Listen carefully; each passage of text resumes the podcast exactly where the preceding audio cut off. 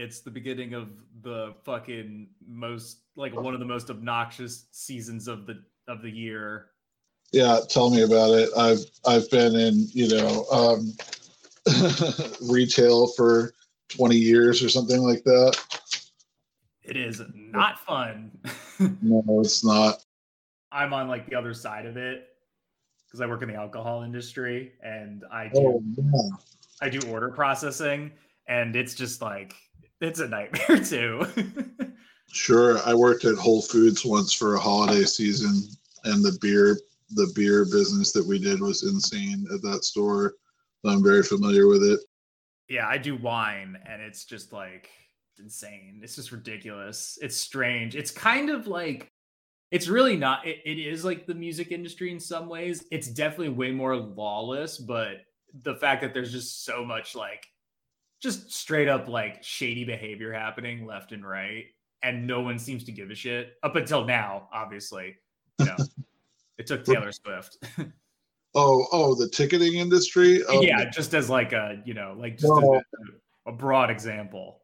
Well, there'll be little spurts, right? Of like, oh, um, you know, uh, Pearl Jam wanted to like try to take them on, and that worked out okay for a little while for them. I thought actually Nine Inch Nails did a cool thing that he Yes. was he did a tour where it was like physical sales only. Yeah, I think I went to maybe one of those. I know my friend did. I like that's the way to do it. That's the only way to do it. I mean, it's really uh, for an artist that has clout to to be able to do that. You know, like rather than somebody who's like physical sales only, and Ticketmaster can just go no. yeah. I mean, I kept all my ticket stubs, even from Ticketmaster. They were cool. I I still have a lot, and when it's when there is the option, I I order them that way.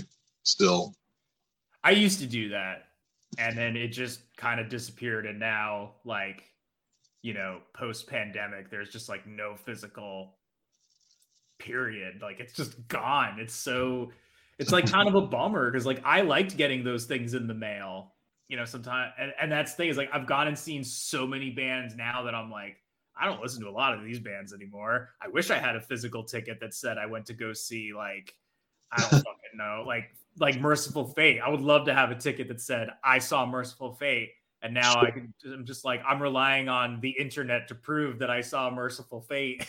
well, what you what you do is you just keep the you just keep the wristband. You just write like Mercyful Fate on the back of the wristband. Uh, I guess that's true. Yeah. Well, I. I mean, if you're really, if you're really, you know, going to be whatever about it, I don't know. that's actually a good one. I I I do. I have some wristbands. I just I had a friend who had like he kept something from every concert he ever went to. So some of that was like a flyer for like another show. or, oh no, I'm. I, those get. Those don't usually last too long. uh, especially if it's like for some show that's just so not what I just saw. Like, oh, like I'm like, oh yeah, man, fucking that was so much fun to go see Eyehategod, and then you're like, hey, hot new show on Friday, and I'm like, cool, what is this? Nope. nope. That's a nope, is what that is. Were you at this show just now? I'm sorry.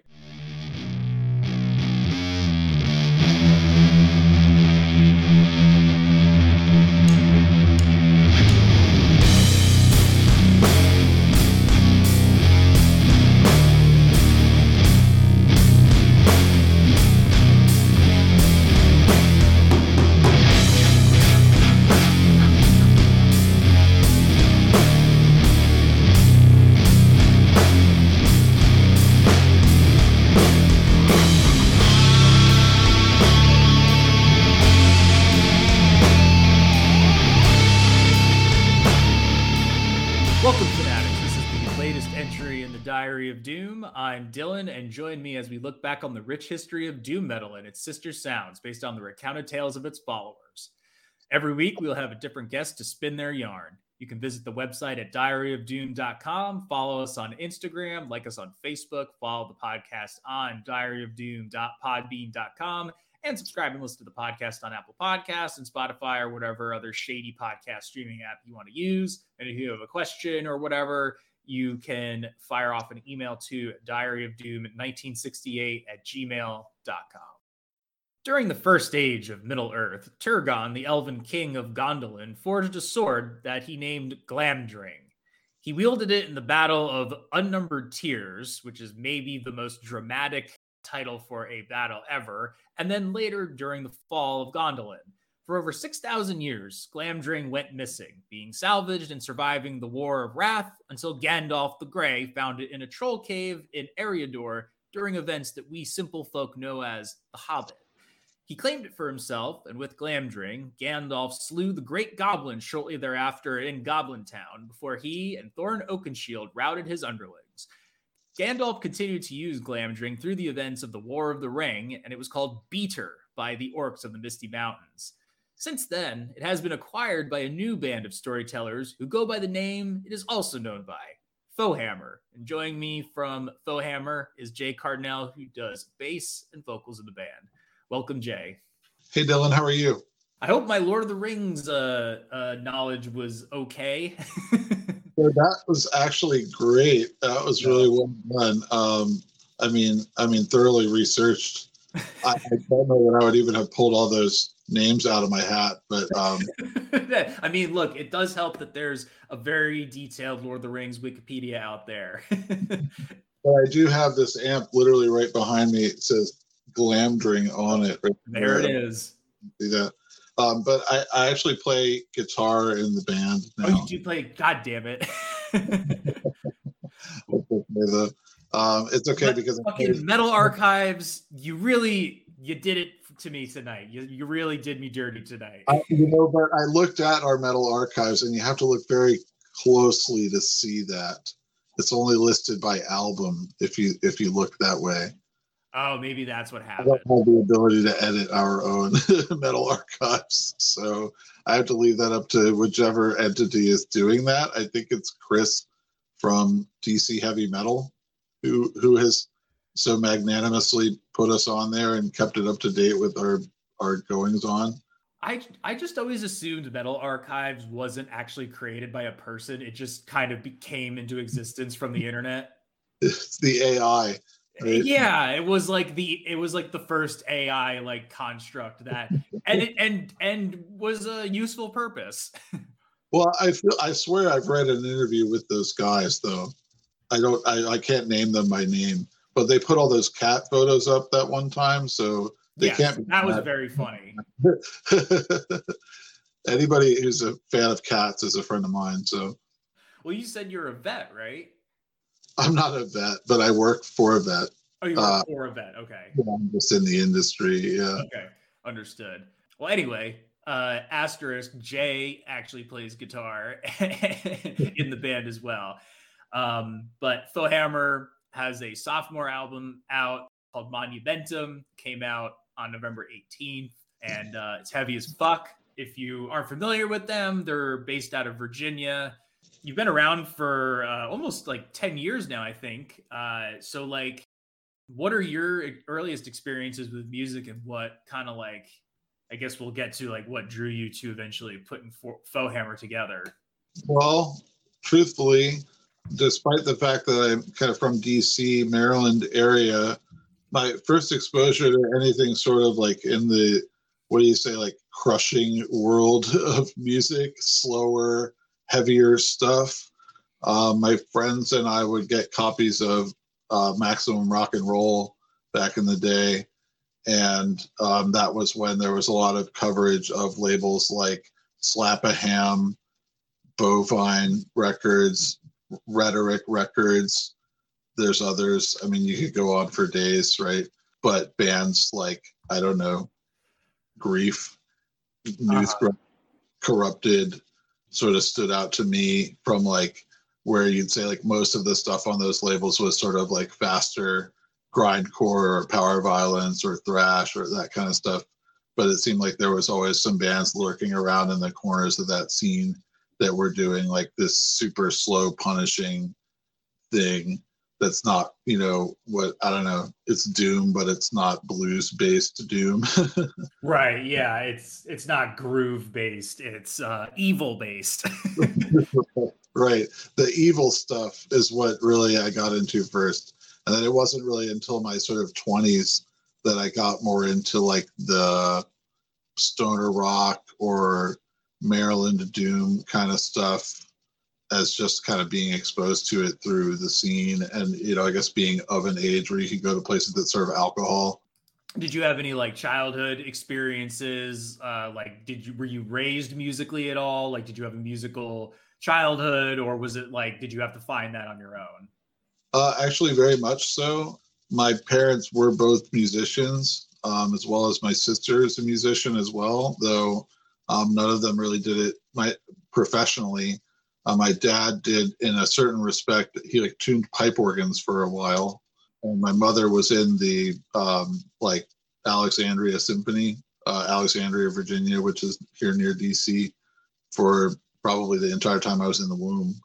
So I definitely was exposed to it from a young age. But I was actually, in, interestingly, my parents were pretty strict, and I wasn't allowed to really listen to anything but classical until I was like fully a teenager so it did actually have an effect that kind of when I was allowed to start to branch out and, and seek out my own music, I very quickly turned to like underground, you know, harsher sounds like industrial and metal. But, you know, obviously the access that you have at age 14, like, you know, is pretty small, right? But I mean, I just immediately started digging so you talked about like you know finding the, the record labels and that was sort of like uh how you discovered more metal stuff kind of like by way of like power violence and you know hardcore grind and shit like that. Was there like a specific album that you would consider like kind of a landmark for you that made you start thinking about uh this stuff a little bit differently? I have to think about that for a moment. But um definitely Noothgrush Erode the Person like I got a CDR of that from them on tour, and it was you know the thing to me that's really interesting is they're able to write these songs that sound really really epic, but then you look at them and it's like oh it's only four minutes long. I still don't really know how they do that. I can't I can't seem to write a song that's under like ten minutes to save my life. I don't know. I don't know. So um, also, I mean, what corrupted first seven inch or like the grief corrupted split or um, sleeps honestly uh, everybody's all about sleep right? But really like volume one it's gonna sound like i'm i'm lying about that but that was honestly the first one that wow dude you're like probably the first person to talk about that i mean it seems like ever at least on this podcast. No well, one talks about the first record. Yeah i mean everybody's all about holy mountain but i always honestly think thought Holy Mountain was like a kind of a weird release. But that's not to say that Volume One is not weird, but that was the first one that me and my friends heard, and you know, it's it's good weird. you know, like it's got that something about the way the vocals are are enunciated and the way the riffs are played. It's just got this weird kind of demented vibe to it Oh yeah, it's like you can tell that they didn't really know what the fuck they were doing. you know, I think that's part of it. So I listened to it. It's been a long time since I've like listened to it. Uh, I've spent a lot of time with Holy Mountain and uh, the Sciences.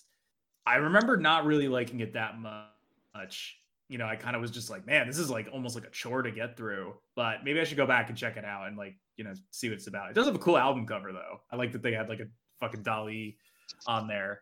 I don't want to say actually that it's not the first time that's come up. I just feel like it's the first time in a long time. That's like the lowest possible effort album cover, right? We're like, oh well, we're gonna use this Dali painting. like, we're just gonna slap us. Oh, I don't know. It's cool. On it. I don't know. But yeah, I mean, I think that album is is really killer track to track. But it's hard for me to separate it from my nostalgia for it and you know you consume things differently when you're a teenager versus you know right now i'm 42 when you have time to just well every day after i get home from school i'm going to listen to this album again yeah yeah versus now you're like, well, I can listen to any of like thousands of metal albums that just came out, you know, the past two months or something. yeah, and uh, I, you know, sometimes stuff that you're like, oh, wow, somehow this popped up on streaming. I don't even know how. This is like, this is just like some obscure band from like Switzerland that put out like one record. you know, before Foehammer, I was wondering if you could uh, talk about some of the other bands you've been involved with. I feel like I saw that you were in, involved with a band called The Bible. yeah, we did have a band called The Bible at one time. I'm not so, speaking with the creator of the Bible, am I? Well, yeah. Well, I mean, it's, it's, in a manner of speaking, yes.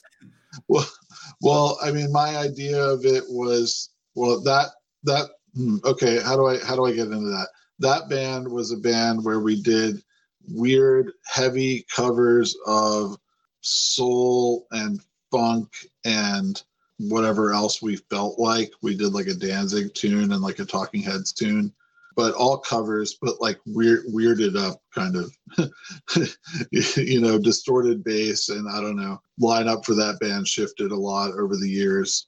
And so my idea with that was it was the Bible of rock and soul but anyway, that band became another band that technically still exists, but has been on hiatus for a little bit called Black Dominia, which is more of like a, let's say, like free jazz, stoner, doom, dub, freak out stuff. I don't know. It's all improv. So we improvise every time we play. If it's live or if it's practice, we've never written a song. We just, we just balls to the wall, improv it every time Wow, that's um, pretty cool. That's been on hiatus since the pandemic. We just haven't been able to get back together. It's another band that's had a lot of different members and and sort of shifting lineups and stuff. But um, we're bringing it back 2023 for sure. Otherwise, uh, I had a band prior to Foehammer immediately prior that was called Gradius with some friends. That was like a tech death sort of uh, grindcore kind of thing. I can't really take too much credit for that. Uh, those guys, the the Fletcher brothers, had that project since like middle school or something. They just brought me on, you know, to like basically play bass on a bunch of songs that were already written, and we wrote some together. But you know, unfortunately, a lot of bands, um, people's paths diverge, and we didn't really end up doing much with those other songs that got written. I had another band called Ambition Burning. It was like a three-piece like hardcore punk band like maybe influenced by like Dead Kennedys, Bad Brains, that era of stuff, that speed of stuff with some like heavy kind of stoner parts and some blast beat parts, that sort of thing. Um, just basically, again, whatever we wanted to write. that we had going for a number of years. And it was, again, a thing of like we did one album and played a bunch of local shows, but didn't really tour too much and it kind of folded. So like a lot of crossover in your material. I guess that's true. A lot of blending of styles. I hadn't really thought of it that way, but yeah, I guess that is true. I I, I listen to all genres of music, so uh, it makes sense. You know, I mean, I feel like even if you're like, I'm going to write something of this style, naturally, this other stuff is going to come out in it. You know. Yeah, definitely. So when did uh, Foehammer come into existence? You know, can you kind of talk about that and sort of like you know what were the early days of the band like? Gradius had come to an end, and we were just kind of sitting around twiddling our thumbs. So uh, me and my friend um, Ben, well, me and Ben and Joe, who were the original lineup of the band, uh, we started getting together on some Black Sabbath covers actually um, just for the heck of it. And we had our friend Haley doing vocals. And, um, you know, we were just not with any intention of doing anything serious, but just kind of woodshedding it in the basement. And we kind of would like heavy them up to an extent, you know, like some of the riffs we'd play super slow or really heavy chords or that kind of stuff, you know. Not that Sabbath is not the heaviest to begin with.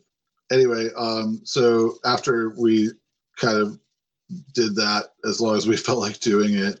Um, and Haley had to move on. Ben and I started like just jamming some like we are like let's finally do the like super crushing slow band we always meant to do. And before the first show, uh, Joe was like, "Hey, I want to be in it too." Um, so we just like worked it up real quick. I think we had a month, and our first show was um, I ran a, a house show uh, show house at the time uh, called the Cellar Door, and um, our friends Holly Hunt uh, were on tour from Florida. Uh, so that was our first show was with uh, Holly Hunt at my place. That's a band, you know, for me that that means something because it's a band and people that I admire greatly, um, and who I've, you know, I would say become good friends with in the years since then. It's funny. Like I, I've had a question here. It's like, what made you do away with guitars? But you have, you still have guitars, so we'll ignore that. One. I can kind of answer that though in the okay. in opposite way, I guess. So what really happened was, I mean, without getting into it too much, but I mean, people's priorities maybe move on or are different, or people grow apart, or, or what have you. So I don't want to get too much into it. But Ben left the band, and Joe invited our other friend Ben, Ben Price, um, who we knew from a band that we were friends with and that we toured with, actually called Elagabalus, who's Ben and our friend Dustin, um, who we love a lot. So we had already toured with them. We knew Ben was a sick drummer. Uh, Joe didn't even ask me before he asked him to join. He just said, "Hey Ben, you want to play with us?" And Ben said, "Yes." You guys are one of my favorite bands in the area, like definitely. Um, but we weren't even asking like, did he want to join the band? It was like we had a show booked and we needed a drummer. We agreed to fill in, and then it went so well that he just stuck around. Fast forward, you know, a year, um, and Joe, I mean, Joe just really wasn't feeling it anymore, and he moved on. So, and it, it was again a situation where we had a show, um, and I actually played that first show on bass but I did a thing where I did a bass through an octave up into like a guitar amp to give it a little more breadth and hmm. body mm. to the sound. And it was cool, but it was kind of like a, I almost want to say it was a really like clanky kind of industrial sounding kind of thing. It was cool, but it was not really what I was going for. We were getting ready to do another show. And like a week before that show, I was like, let me just try it the other way around. I have the equipment what if I did guitar in and did an octave down into a bass amp? The first minute I tried it that way, it was like no question that that's how we had to do it going forward because it was so much heavier. It's just like you know my jaw dropped immediately like okay well scrap that and i'm just going to practice this up i had a week and i just practiced it up on the guitar and got it ready mm-hmm. and so that's basically what i do now though i've gone through like a number of iterations of the pedals that I do it with, like a lot of different iterations, but I've kind of landed on the same thing for about the past year now. I mean, like I remember like popping it on, and I was just like, "Oh shit! I haven't listened to one of these bands in a while." I was like, "Fuck, these guys are so heavy." It's just like, like it's just it, it's just it hits you with such a wallop. You know, it's uh, it kind of reminds me of um body void you know it's like that same level of just like holy shit this is fucking brutal well thank you so much i really really appreciate that and um to hopefully be able to do that. It's just a two piece you know i mean there's so many bands that i've seen that have been two piece bands that just blew my head off to be able to hopefully even like start to aspire to something like that. Is really you know gratifying. You uh you took the name from uh gandalf's sword um you know, in the Hobbit, he finds it in a troll's cave, which is very like very much like a side quest. You know, you go in a cave, you do a thing, you like, oh, what's this? I found this fucking badass sword. I'm gonna keep this. Maybe uh, hawk it for some dough down the way. Obviously, he didn't do that, but I mean, I'm I'm in the midst of another playthrough of Skyrim, so I'm just like getting ready to like sell the shit out of all this stuff that I've been like looting from caves and dungeons and shit. Why did you settle on uh, Glamdring? or sorry, why did you settle on Foehammer? You can, you can I guess it's technically not wrong. you can say it in the Elvish if you want, man. Um, but you know, I mean, uh, the what made me go with that? I mean, it was honestly, Lord of the Rings was a really, really big thing for me. I mean, my like my mother read that to me in bed when I was barely old enough to read, and then going forward, obviously, I grew up in the '80s, so the like Rankin Bass productions of The Hobbit and The Lord of the Rings were on all the time. in our house. Um, so just kind of omnipresent. And I remember like even the lead up to the films, like I read the trilogy again, um, just you know, like to be ready when the films came out. And I, I, guess I was, I think I was 21 when the first film came out. Uh, I was already, you know, skeptical. like, well, there's no way it can be as good as the book. so um, I don't know at what point in my 20s, but I was like, there needs to be a really heavy band called Foehammer. And then, so then when, when it was time to do that band, it was just the natural, like, well, that's going to be Foehammer for sure. No question.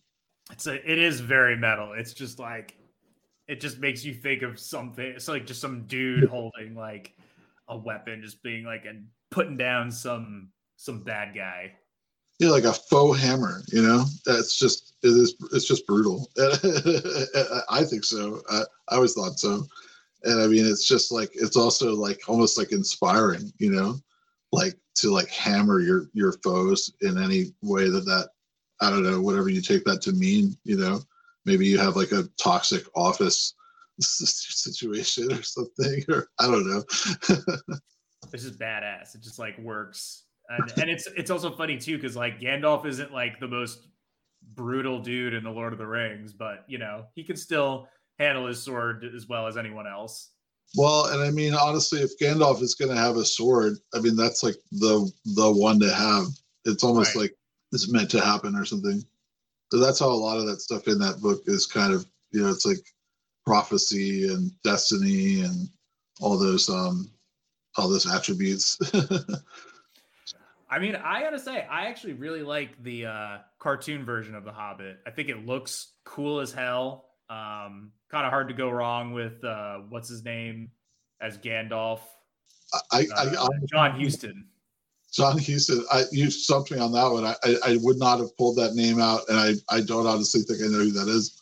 Oh, he's like a old timey actor. Uh, he may, I mean, he directed a lot of movies too, like back in like the fifties, and uh, he was in Chinatown opposite Jack, Nicholson and a, a gajillion other fucking movies. And like, he's got a bunch of kids. They're all like actors too. So, but I, yeah, he was the voice of Gandalf, I believe, in that. But I like that movie a lot. The Smaug looks cool as hell. I uh, only saw the first Hobbit, the, new ones, and I did not like it. In my opinion, it's really unfortunate. It's not that it's terrible. It's not that there's not good work in it. And I mean, that's kind of a thing about movies, right? So you have like, how many people worked on this movie? Like thousands of people, right? Mm-hmm. Like a lot of those people did a really good job. But like from a storytelling standpoint, it's crap. I mean, I mean, you just look at the source material. You know, like Lord of the Rings. We took three pretty long books and we made it into three pretty long movies. The Hobbit, one pretty short book you could probably read in like three to four hours if you wanted to. And now we're going to make it into 12 hours worth of film. so I like, know. they like, already like successfully shrunk it down to one cartoon movie too. How did you fuck this up? really silly. And I mean, me and my friends were honestly like kind of champing at the bit when those movies came out. But it was like we were really excited when the first one's coming out. The second one came, was coming out. We were like not quite as excited. And the third one, we just fell off entirely. We didn't go see it at all in the theater. and I did eventually see it, but I will just say, and I'll big it up right now, that there is a thing called that you can find online called the Tolkien edit of the Hobbit films it's the Tolkien edit, and I I'm at a loss. I'm gonna have to I have to Google here real fast who the group was that were responsible for that. But they basically did like a magic trick, and they edited out the characters that they made up and put in that movie and they edited out all the filler crap that wasn't in the book. And they basically made they took those three films they condensed it down to like a four and a half hour movie that works that is basically fairly adherent to Tolkien's you know story at least if not vision so uh, you know I, I i think that's the way to watch it um, and not waste 12 hours of your life on some like you know major hollywood bs but that's the way I live. You know, I'm not whatever other people enjoy. You know, I'm not trying to piss on that. If you liked the Hobbit films, people are allowed to like things, so uh, that's okay. no, I hear you. That actually sounds really interesting. I might look into it. I might not. I don't know. I mean, I have read the books. I like the books. Um, and I like the movies a lot, actually. Um, I rewatched them for the first time in a while, like on those old big collections they put out, those really nice DVD ones, like in the nice different colored boxes and whatnot. And I had never watched the Lord of the Rings extended, uh, or or uh, or I'm sorry, I had never watched Return of the King extended, and I never finished Two Towers. So I was like, oh, I'll fucking knock this out. I'm unemployed at the time, so and uh, I really like those movies a lot. For the most part, I have some problems with Return of the King, but uh, I do like them a ton. And I I don't know if I'm gonna watch the new show. I heard mixed things. So as someone who's a deeper fan of the source material, you know where you know where does this sort of stack up for you? Is it worth a metalhead's time? uh, wow. Okay, so I guess I kind of worried that somebody was going to ask me about that. Rings of Power. I've watched honestly about half of the series now, which is really disgraceful. I should have just binged it all the first day, I suppose, but I haven't done that. Does that say something about the material? I don't know. Not really. It really says more about the amount of time I've had lately mm-hmm. um, for watching TV and stuff like that.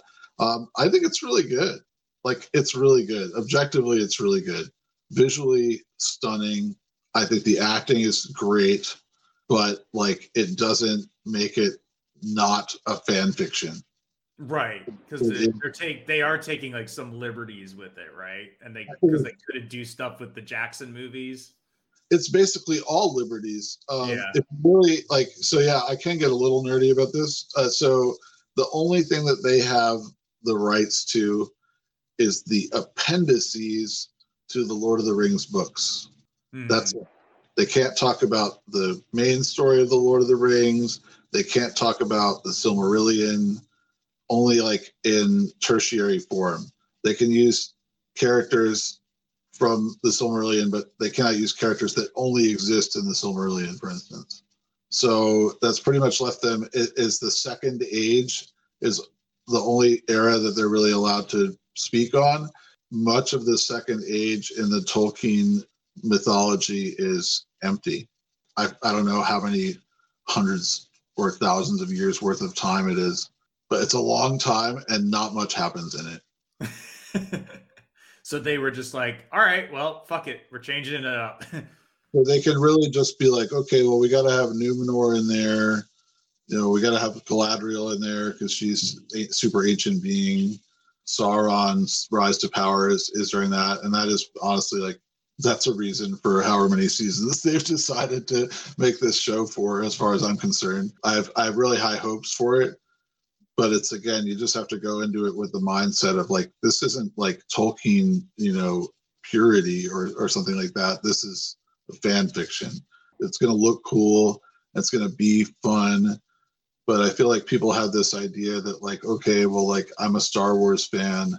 Now a Star Wars movie has come out that doesn't match my vision of what Star Wars should be. So now my childhood is ruined.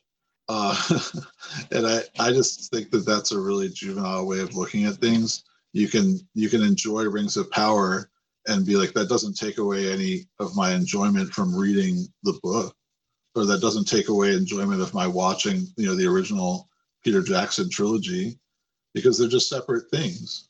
You know, if somebody makes something in a franchise, I don't like it. Well, then I don't have to watch it. Yeah. Oh, yeah. The way that people get worked up about a lot of over a lot of different things. It's not just you know Lord of the Rings. It's all kinds of whatever you want to call it, media, content, entertainment. People have horrible takes on this shit. it's so entitled. It's just like God, you know, like I I try not to get as upset about some of this stuff. You know, sometimes people do fuck it up. You know, they do fuck things up. It's not that that doesn't happen. In this case, you know, you just see some like you just see some ugly behavior coming out from people, and it's just not cool. No, and truthfully, like I'm an old fogey. I'm still on Facebook. Uh, it's stupid or whatever, but I do. I like it for the groups and I was on a number of like Middle Earth groups, uh, Lord of the Rings groups, and truthfully, I left them all in the pre- in the lead up to this uh, Rings of Power because I was just tired of it, just tired of seeing it. Um, tired of reading this virulent crap every day from these like supposed fans. Um, it's just like you know, if you don't think it's going to match what you think that it should be, then just don't consume it and don't give it your time and and honestly promotion by talking about it all the time. It's just so backwards. It's just such a backwards way of thinking, in my opinion. Well, to bring it back to uh, your band, though, um, your music also has like some lore to it, which is always fun. Um, so, like, you know, what is the kind of? Can you talk about the story or the lore and like, you know, for you, what are the challenges of writing a like a quote unquote narrative in song format? You know, I know there's like the concept album, and it's not that it's like unheard of, but in this, you know, like th- this to me feels like you know you're trying to build like uh, some kind of epic. You're trying to you know build the groundwork for a world, so to speak. So like it's got to be different than like I'm sitting down and just like writing down a bunch of details it, it is i mean you said like how do i avoid the difficulty with that and i would say i avoid it by really just avoiding you know writing it out well you know i mean what it is is like through the course of the records the material i mean you can't just write like tolkien references forever right i mean you could people have you could but i, I don't want to be that guy i love tolkien don't get me wrong I don't want his work to define my work, you know. Uh, so at a certain point, like we got to branch off from this. So I mean, that was really from the beginning. It was not all about Tolkien. We had like some songs that are direct references. Obviously, Stormcrow is like very direct Lord of the Rings reference um, to the point of almost being written from the wiki or something like that. But like we had to branch out, and so there's other songs that are referential of other things, and then there's other songs that are following like a mage character that I have that is not doesn't have a name. Maybe he really doesn't have a name, but it just basically this this character has gone through some trials and tribulations, a lot of which is trying to like find himself. And so if you read sort of through the albums and you read through the songs that are not an overt reference to some other work a lot of it is is based in this kind of uh, like fantasy world that i have in my head um, that takes a lot of cues surely from like ursula le guin and the earthsea books um, of which another there's like an overt reference song on our new record. We wrote that and then she passed away before the record came out and i sadly like didn't put a, a dedication to her in the in the liner notes because they were already finished. Ah. I never wanted to do a thing where it's like, well, let's do a concept album. I kind of think that's kind of silly and overdone, and you know, like harkening back to like prog rock or something like that, which I love prog rock. Uh, I don't want to like try to recreate it. Like whether some of that will become more fleshed out in the future, um, definitely remains to be seen. But I like I definitely still want to keep writing you know, music that has a, a dark fantasy theme to it. So surely there will be more chapters to come in the future. But I mean, I, I I've always been one of those people that I don't want to try to tell people what the lyrics mean because I feel like you you read the lyrics and it evoked something to you.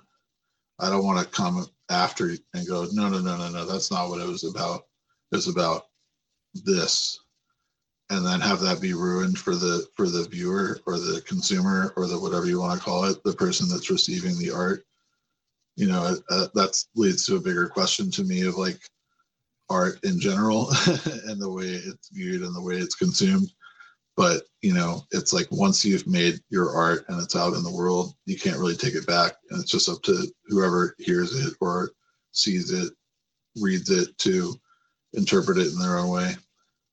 Um, so I wouldn't want somebody to read some of my lyrics and take some sort of really personal meaning to it, and then, I mean, not that you would, I don't know that you could do that with my lyrics, but you know, if you could, I don't want to stomp on that. Right, of course. I felt like uh, because uh, I went back and listened to your stuff today. Um, you know, the like the early material is just like super fucking heavy and like plotting, but with Monumentum, it's got like you know, it's got certainly got that heaviness, but maybe it's like a tad bit less abrasive. You know, it's got like um like for me, the second half of the record, like that's where it really shines. I like that you put in some synth, kind of like layered it over those tracks. It's like just a really nice fine texture. Like I kind of felt like Second Sight was like very like much more of a like dreadful album, uh, so to speak. So like were you trying to do a specific sound uh you know on the new one or try something a little bit different? And then like in regards to what the what it's like based on like would you say that like maybe there's like a level of optimism more in monumentum kind of like based on the source material? Interesting uh, observations and and thank you for your compliments there. Was there a conscious effort to broaden the sound? Yes was it super conscious and like forced hopefully not you know another aspect that i want to say too is that none of these records were written by me as like sole songwriter. I'm not mm-hmm. that person. Um, I guess I could do that. I don't find that very interesting uh, to collaborate with other musicians. So, like the early early material, you know, like the like two thirds of the first EP was me writing the riffs. So that you could say that's pretty much me. I wrote the songs, but Ben wrote the drum parts, and I don't think that that's a small contribution either. With Second Sight, that was written really collaboratively Joe wrote riffs on that. I wrote riffs on that. Ben even wrote riffs on that one.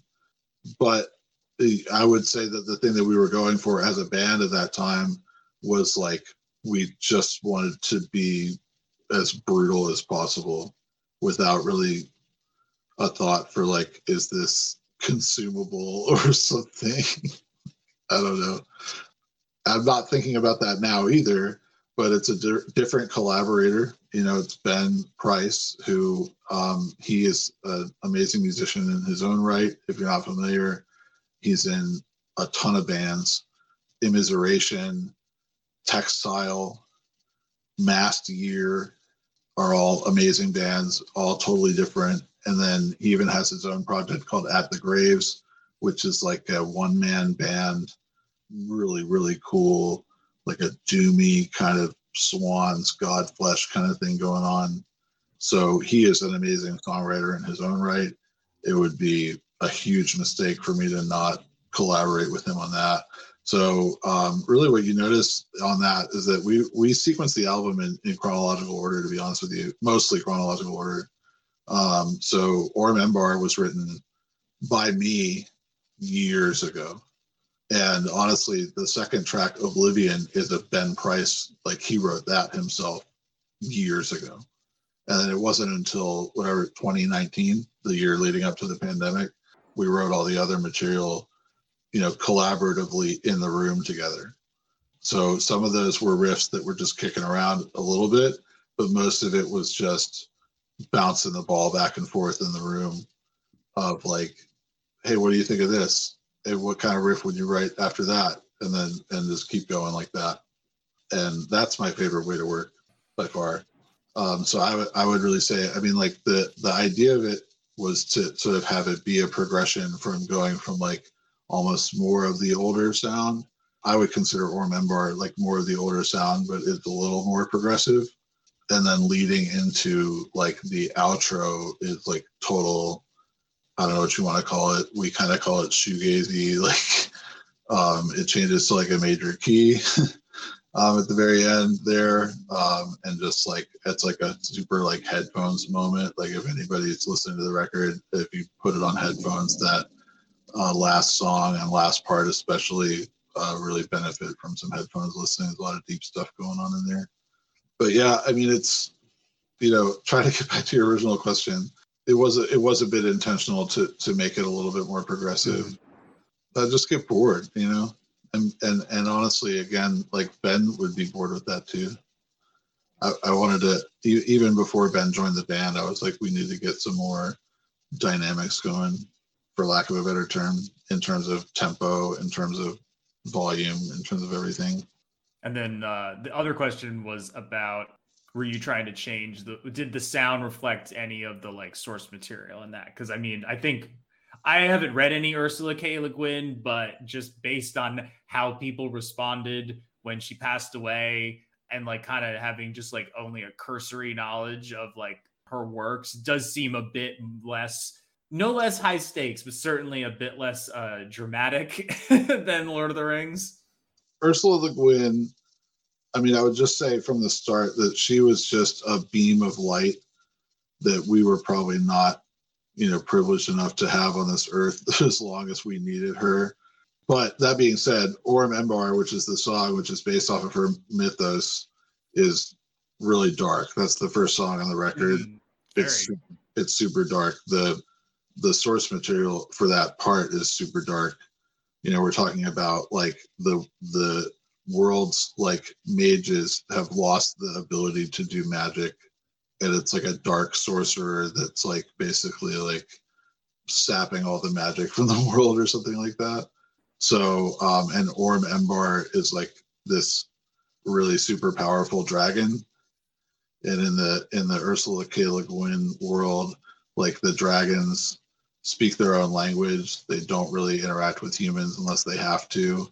And this dragon basically like helps sort of the protagonist in this really huge way. I don't want to talk about it too much for anyone who hasn't read the books because they're fantastic and you really owe it to yourself to read them uh, especially the Earthsea trilogy, original Earthsea trilogy. They're written as young adult novels. That's not. You always hear people say like, "Oh, it's for young adults," but it's written at an adult level. She really was not writing down.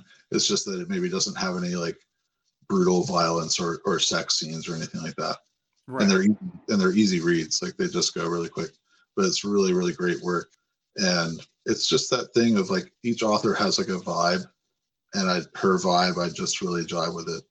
I've read like a lot of her stuff, and yeah, it is. I mean, like it is a little more. I mean, it's a little more optimistic, but but Tolkien was pretty optimistic as well. You know, that's true. somebody said as like a as like a criticism, like, oh well, like the heroes never die in Tolkien's work, but Boromir died. he did and dies. It, I guess I would say that like my I, I think maybe the reason I think of that is just like so like so much of my like you know Tolkien consumption is like looking at like heavy metal album covers and like hearing the music and all of that just focuses on like all the the dark cool shit that's from Lord of the Rings as opposed to like the only people that seem to talk about hobbits are like nerd like no offense like nerdy people in their like mid 40s who have an appreciation for like drinking tea. Or or just good food in general. Yeah exactly yeah, you know sure. like no there's i mean again there probably is but the hobbit metal bands are not really like the ones uh bringing in the you know the the licensing deals. Are there? I don't know. Should I call you on that? There are Hobbit metal bands. Are there? I don't know of them. Which ones are they? I don't know, but I'm sure they exist. I want to know about them. I, I want to know about them. It sounds like they would be cool guys to hang out with, at least. You know, I imagine it's a lot. They they probably it's like folk metal. It's probably some subsect of folk metal. This is yeah. Well, this is um. I, we're we're getting into genres that I would say don't listen to as much. but uh, maybe possibly going to create. I'm just gonna say flat out no on that one. Yeah, I, am working on any folk metal in the near future, personally. well, uh, besides the record, uh, do you have anything else in the works right now? You know, more, more Foehammer, any or any other kind of unique projects or anything like that? I hate to be lame, but I other than Black Dominia um, starting back up again in 2023, um, there's nothing really solid. I have like I have last tally about 80 or so riffs recorded from like the pandemic times, which we're still in really but um, you know, uh, since like January 2020 through all the various stages of malaise and ennui and everything else that took place in those years, and grief, honestly. Um, I've recorded a ton of riffs that are of varying quality. uh, and so those will eventually become songs. Um, but it's just it's just about finding the time, um, and it's just about you know getting to sit down and and like sort of woodshed that.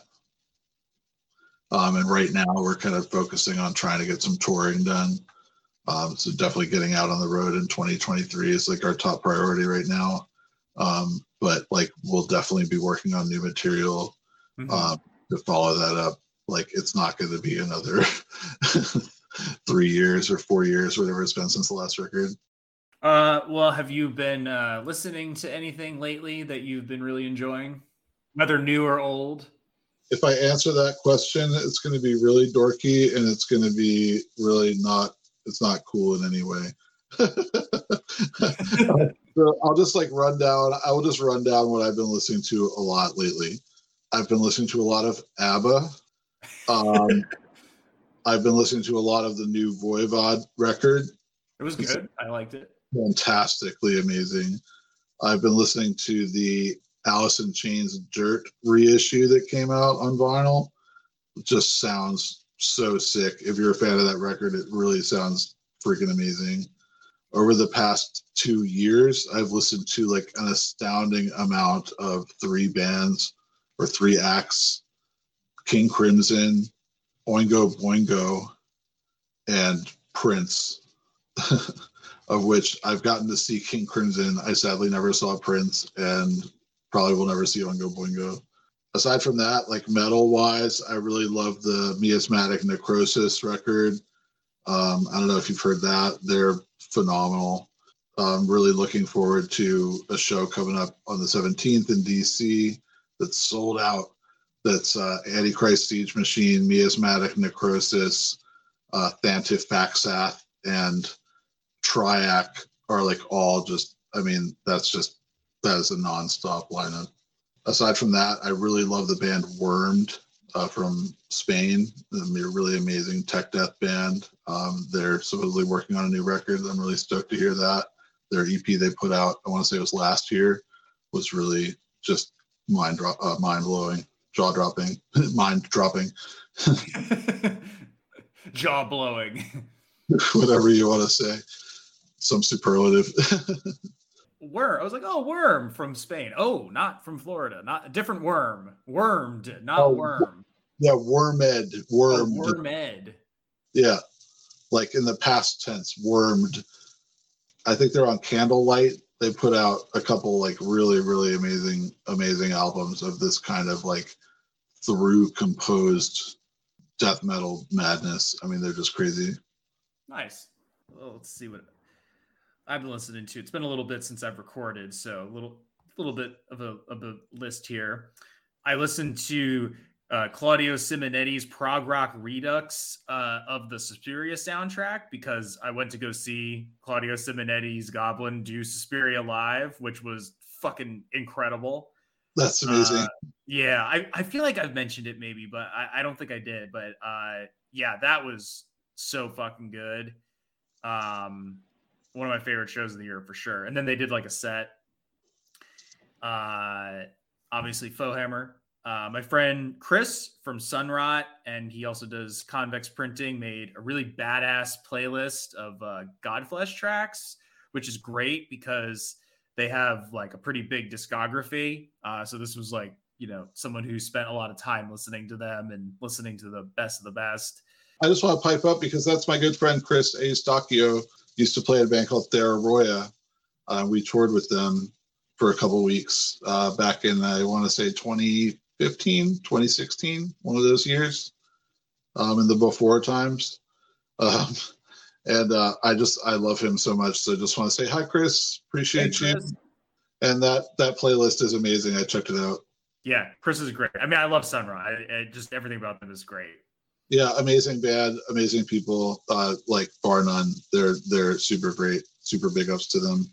I did listen to the. I've never listened to J.K. Flesh before, so I did check out the new album. Um, it's I mean, it's not really like my thing, and it's very different than Godflesh. So I would probably have to check out some more of it. Um, what is it? It's like Justin Broadrick's like uh like electronic side project called JK Flesh. JK Flesh. Yeah. I, I love him and I and I love his work, but I've not heard of that, and I I I don't know. You'll have to check it out to to make a decision. What else I listened to? I listened to the band Fell Ruin, just like Black and Death. Uh, I checked out or check out. I was I went and listened to Asthma Castle. Uh, their album Mount Crushmore uh, fucking rules. I love it. It's like perfect yeah. sludgy doom. Absolutely. Again, those are those are really cool guys too that we know. Um, I Foehammer has not played with them, but Black Dominia has actually played with them. Okay. Um, and yeah, what an excellent band and excellent bunch of guys and really excellent album for sure. Uh, went back and listened to the Clutch's self-titled album, King Crimson's Red, uh, Porcupine Trees, Fear of a Blank Planet. My love for that band's kind of waned since college, but that is a good record. Russian Circles. Uh, I went and listened to Empros, Candlemass, the new Candlemass record. Sweet Evil Sun was a lot of fun. 16's got a new record out. Galpa's got a new record out. Um, they're like a psych rock band from I forget from where, somewhere in Europe. And uh, listened to Carcass's Heartwork ahead of going to see them. With uh, well, I'll get to that in a second. And a bunch of Mastodon and Alan Parsons project during Thanksgiving. Oh, I said that's a great list of stuff there. Yeah, and then uh, just some shows that I've uh, been going to.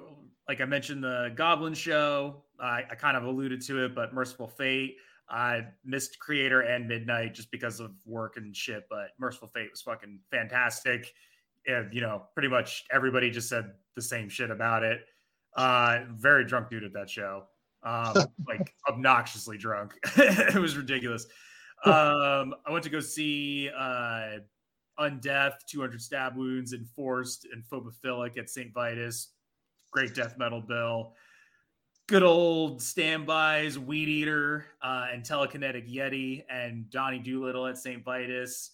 Glorious Depravity was supposed to play with them too, but they had to drop off for something. And then we went to go see Obituary and Carcass and Amon Amarth at Hammerstein Ballroom and let me tell you, that was not a great evening.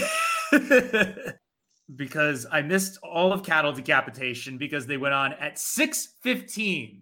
Who the and not I'm I'm not cattle decapitation, but who the fuck makes a band go on at 6:15? Lame promoters. a lot of Valknuts, a lot of Burzum shirts, and like such a muted response for Carcass. It was like they were great. Like they put on a great show. They sounded fantastic. Obituary was fantastic too. But like honestly, the audience may as well have been asleep. There were a bunch of people dressed up like Vikings, and like I use that term loosely. And like I've never seen so many fucking arch enemy shirts before either. and we were gonna stay for just one Amon Amarth song just to like you know, see the big boat or whatever. But we tried to like move to the back of Hammerstein and we basically got crushed in a fucking total fire hazard of a crowd rush to get to the bathroom or get beer or merch. and it was it just turned into uncomfortable shoving, like where you're not really sure that it's even the person behind you doing it. It's like the three people behind you and we got separated and as soon as we got back together she was just like quoted aliens was like we are leaving so uh you know what i gotta say about amon amarth fuck that venue we have to nuke the site from orbit it's the only way Ugh. No, there was like, um, a, there was like a mean, British guy that like left and he was like right behind us and he just went, Holy shit, what a fucking shithole. Never come into this fucking place again. Well, I mean, I, I'm not like I have no horse in this race at all. I will say they are a Tolkien reference band, so in that respect, they get some respect. Oh, yeah, that's true. Automatically. Like, uh oh, maybe I should cut this part out. and also, also, I'll just say I didn't. I was not. Aware, I don't know. Whatever. I don't know. But I was not aware they have a big boat. That sounds pretty cool. But uh I don't. You know, it's also silly. But I mean, like, what? Like, you know, Judas Priest, you know, he rides like a motorcycle on stage. It's about the same level of cheese, probably. Um, it is kind of funny. They have like they'll get like 30 people like on it, like other people in bands, like people from the crowd. And I'm like, that's kind of fun. But also when you're when you're Viking metal, you're automatically attracting a unsavory crowd, in my opinion. Yeah, yeah. That's sad. That's sad because I'm really into the Viking mythology and the Norse mythology, and I mean, like we have a song about about Jotnar, you know, that's totally a huge part of me. But it's just unfortunate that a lot of that stuff has been co-opted by white supremacists. Yeah, no, it sucks. It's it's awful. That's the yeah. scene you get is like just very white, you know. Yeah, it just I don't know. It, just given how like shitty the people were that were like just pushing and shoving and just being like generally like rude, and then just like how everybody was just so mashed in there that like if you started like pushing, like you could probably like throw people over, piss people off, like start a fight. I don't know. It was just like the it was just the vibes were just not good there, and uh, it doesn't help that like I generally do not like Hammerstein Ballroom. Like the security is really strict. The sound was fucking dog shit uh, for Torche and Converge when I was there for the Meshuggah show, which was just like this sucks. Like I, this is the first time I'm seeing Converge, like, and he has no mic channeling through. Like, come on, like that's not cool. So I don't like that venue. No, that's horrible. I've never been there. I've been to New York a, a lot of times, I'd say, but I've actually never attended a show there. Do you think that maybe some of that thing with the crowd was did they oversell the venue? They very well could have. It was just odd because, like, I think Meshuggah was sold out too but you didn't run into that problem there. Like, and everybody kind of moved very accordingly. I didn't have any issues. You got to the bathroom fine. And then that was just like, it was, it definitely seemed like that they didn't oversell it like where like the like the seated areas were filled up but certainly the GA was oversold. Like it just was disturbingly like packed in there. I've just been in situations like that and it's just it's already scary just from a like an instinctual standpoint of like where it's about to be a stampede. That's terrifying. And then i mean especially in light of the travis scott tragedy that happened and these concert promoters just basically i think like wiping their hands of the whole thing it's just scary out there and you got people like crowd killing nowadays and it's just you really got to have your wits about you uh, when you're in a crowd like that now and it's i mean it's it's really really irresponsible. You know, obviously, I can't say if Hammerstein's doing it, it's really irresponsible for venues to uh, to oversell things and like those max capacities are there for a very good reason. Like you can't just do like they did in the 70s with the Ramones and just pack the venue until it's literally completely full of people. Is what happens if there's a fire, you know? Yeah. Oh yeah. It could have like just gone south I'm not saying it reached those levels, but like it started to feel like it was getting to that point, you know. And then all it takes is one person to like shove somebody down the stairs, and then all of a sudden you're like, oh, well, you know what happened. So all the other venues that I've been to in New York, I've never. It's been like I've even at the Garden, I've never experienced, and that's a place that holds probably five times the many as many people as Hammerstein, something like that. Like at least a you know double or triple and I'd have never had that problem. Take a while to get out of there, but then like, you know, even at a tiny place like St. Vitus, like, yeah, it gets rowdy, but if there's a pit, that that room clears out. People got to move, you know, people got to catch some air or whatever. Like I've never had issues there or Irving Plaza or Webster Hall, Poisson Rouge, like none of these places. And then that place was just like, nope. so metal bands, don't tour there. I don't like that place. if they if Jake Bannon's vocals were not audible, I mean that's a problem. And worse, like Torche's, and I've already complained about this, but like Steve Brooks is like just his guitar tone was like all over the place. It was just it but I'm sorry, I mean, I, have seen like so many shows at major venues. I'm not going to name names, but I've seen so many shows at major venues, and the sound was horrible. I, I just wonder is there just like a dearth of talent? Is there a lot of like nepotism, like getting people these positions type of thing? Um, but it's just I can't tell you how many shows I've seen just the most recent, I saw this band called Otoboke Beaver, who are like a crazy uh, Japanese like experimental punk rock band. Really, really cool. If you're into anything like that, definitely check them out. Um, but I saw them at like I'll say a major venue, really major venue, owned by like one of the major conglomerates that are doing these types of things now, and the sound was total ass. And I can just tell you straight up, it's like they were running these subs like super high. And so, you know, I'm standing like where, you know, we were standing by the stage. I'm like, okay, well, let me go a little further back in the room, you know, to get a better mix. And it didn't make any difference at all. It sounded like total crap. You can't hear the guitars because the bass drum and the like sub frequencies of the bass are just crowding out everything else, you know? I've experienced that a lot where it's like the sound person must just think, oh, well, if we just run the bass really high, that's going to make it sound good. Not the case. No, absolutely not. You get no definition, you know. I mean, bass is only audible down to a certain frequency anyway. You're like lower than a certain number of hertz and it's not it's not even audible. You're just feeling it, which is cool if it's a you know, if it's like club music right. or EDM or something like that. But this is I mean, this is metal. Especially a lot of it's like complicated, you know, intricate sounds and it just gets like I saw Napalm Death one time and it just was I don't know if they tour with their own sound person or what because the rest of the show sounded great and then Napalm Death came on and it was just more of this like all you can hear is the bass drum. Yeah, I love that band of death.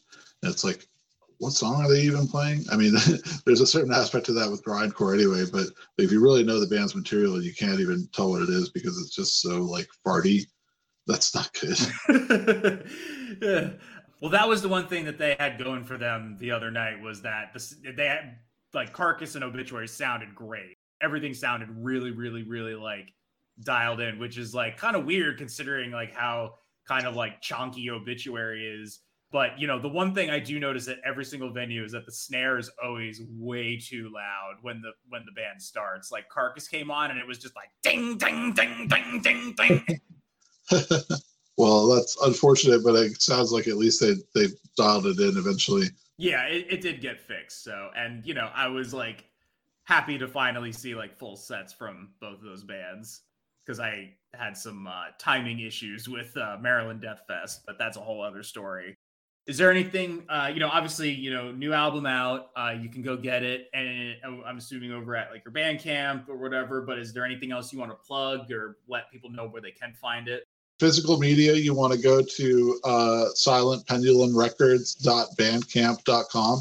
All the all the physical media is available there, as well as t-shirts. We've got a cool long sleeve designed by Forum Terror Growth, aka Fred, from a ton of great bands out of Philly. Uh, we also have another great t-shirt design uh, by eBay Arifin out of Indonesia, which his amazing artist did the did the sun uh, Sunrot Sonata cover you might be familiar with. Mm-hmm. So, um, and those are both available there as well. And I mean, the record is on every streaming service imaginable if you just want to listen to it.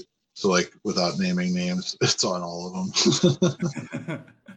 well, uh, thank you for taking the time and uh, indulging in uh, some nerdy fantasy talk.